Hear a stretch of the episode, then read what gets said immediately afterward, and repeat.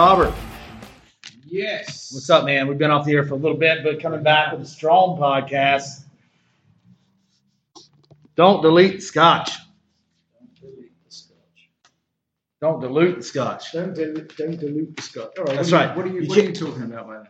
You can't dilute delete the scotch. Don't dilute the scotch, right? So, what is what does don't dilute the scotch mean? Well, you know, someone said that to me. I think it was Bob Demers mentioned it to me about something one time, and it's very, very relevant to what I've been working on over the last quarter, the first quarter of 2018, which is something I've been prone to do in the past, and I think many, many others are prone to do out there, which is focus on one thing for a little bit and then get distracted, squirrel, you know, and go over here and do this, and there's other, this opportunity over here, yeah, but there's this opportunity over here. You're spreading yourself thin. You're spreading yourself too thin. You're diluting the scotch, right? And nobody likes diluted scotch. No, You know, why would you do that? You got good scotch, right? that's right. and and so what that re- is relates to is focus right so so this this quarter in my planning and working with my business coach right and doing my planning we we uh, nailed down three specific things that i'm working on one is completing a book Mhm. one is paying off all the bills related to the move in to this building okay to the new building and one is finishing up some online sales funnels that we're creating Okay. and working with a contractor in France to do it in Paris. And we're working with a contractor in Nairobi, Kenya, you know, to finish up the book, right? And you and I are working on finishing up the book, right? Mhm. I've got five editors, including myself, right? Four other editors besides myself editing the book. So just coordinating all that's a lot to do. And really it it relates to you know all this kind of flashed together as it usually does. Earlier when we were talking about multitasking. You had mentioned, God, you know, I just hate multitasking. I don't think I can get anything done when I'm multitasking. And I was mentioning that hey, I was really focused lately, you know, just really humming. And I'm really enjoying what I'm doing. And that's awesome. And how much more work can you get done on a day where you feel good and you're focused? I think Or even in a moment. It might not take the whole day. Because I think if you spend a whole day, you've probably spent too long. You know, if, if you're right. because if you're really focused, you're going to crank those things out just it's almost effortlessly and quickly. Well, if your mind is focused on just that one thing, then yeah, you're going to be so much more productive with it.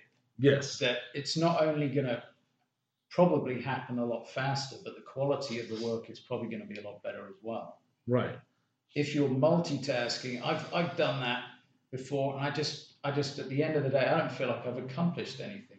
I look at some of the stuff I've done, and it's just it's watery, Yeah. as you say, watering down the scotch. It just It doesn't diluting have the scotch. impact Yeah. anymore, and you feel like you've, you've After we finish this, I'm going out to have some scotch. By the way. Why not? Why not? That's right. Why not? So, so uh, you know, multitasking. I mean, I think of multitasking as like, you know, I've got two computer screens in front of me. I, you know, I'm listening to music. I'm, I'm working on writing a paper. I'm, I'm, I'm checking emails. I'm answering Yeah. phone calls. You know, I'm doing all this stuff, switching back and forth, and thinking I'm getting a lot done and being productive. That is that is such a problem nowadays. It's so easy to do it. All right, so the easy phone. Dude, I set phone I set my phone alerts. off. I Emails turned them all off. So I essentially took back control of my phone. Right. I mean, that's that's what I think of multitasking is the instantaneous right here and now. That's what most people I think think of multitasking. You're doing different things on your computer, wherever, right now, which also is a horrible way to work, by the way. Right. Yeah. But I'm thinking of as it relates to planning more macro multitasking. Okay, which the bigger picture. I mean, your your mind works on whatever you set before it, whatever problems you set for it to solve. Yeah. Not just in the in, you know in the moment, but over a year, Yeah. over a lifetime, over a quarter. Sure. And right now, I'm focused on this quarter. Three things that we need, the three things we need to accomplish this quarter, right? And with macro multitasking, I mean, there's plenty of other things to accomplish throughout the day and other, but then it lets me, it acts as a filter to filter out all the other crap Hmm. or opportunities that, yes, may be great. And I want to take advantage of them at some point, right? But may, maybe not right now. I've got to finish what's on my plate, right? Yeah, yeah. I mean, it's so easy to just let something else in and think, oh, well, I'll finish that in a little bit and I'll get started on this, and then you just screw yourself over and over. I mean, I agree. Even during this quarter, I've gotten distracted a few times and started doing some other things. But then I, I catch myself. I'm like, eh, I'm getting off track. That didn't that doesn't fit. What what three things do I have to accomplish this quarter? And then I get back on track. so your coach is essentially keeping you on that track. That's correct. My coach is my written three objectives for the quarter. Right? And obviously, you know, I have to see clients during the day, do the work, right? Those are those things are going to happen naturally as the course of the day. Right. right? But the three big goals that are really going to push us forward, the things that are urgent, that are non-urgent but important tasks, those are the three big things I'm working on. I mean, do you think completing the Hometown Heroes book on veterans interviews and veterans benefits is going to be helpful to our firm Yeah, and to other people? Yes. absolutely. Do you think that the sales funnels that we're that we're um, or offering funnels, service offering funnels that we're creating are going to help introduce our services to more people? Yeah, I A mean, the ton. more people you get it out to, the more value it will create. I mean, how you know, and and you know, for me, I don't like the burden of unpaid or late bills. So I want to knock out getting those things caught up, right? So I want to catch up every bill associated from moving into the building, right? Which most were paid out of the loan, but some later things that were done and recently installed, you know, have outstanding bills we got to pay. So, so you know, I want to go ahead and knock those out and pay them off. So that's, I mean, that's literally my agenda, and and I mean, you've delegated basically everything else for the running of your business with your employees, your manager, yeah, those which kind of things. so which that- gets into who I hired, Yeah. how I hired, that learning process, trust, trusting myself, trusting the people I work with absolutely huge. to take care of their jobs, take care of our clients, take Yeah. care of me. Yeah. And I obviously I play my part and do my thing too. it all seems to blend together. When you talk about one subject, you find yourself bringing in another one. Oh, we've talked at, at length about ad nauseum about those other subjects, delegating, hiring, trust. Yeah. Right? It's a lot about trust in the new book Rockstar Business we're coming out with this year. Plus, we want to get, we want to plan our, uh, we're going to do a professional retreat, uh, asking the right questions, right? Mhm. Or we might call it Don't Dilute the Scotch. I like that one better. like that. It's got a bit more of an impact, isn't it? I like don't dilute the scotch. But a lot of that's about asking the right questions. I mean, getting down to what makes you tick, what'll keep you focused, what makes you happy, keeps you Yeah. satisfied. Yeah.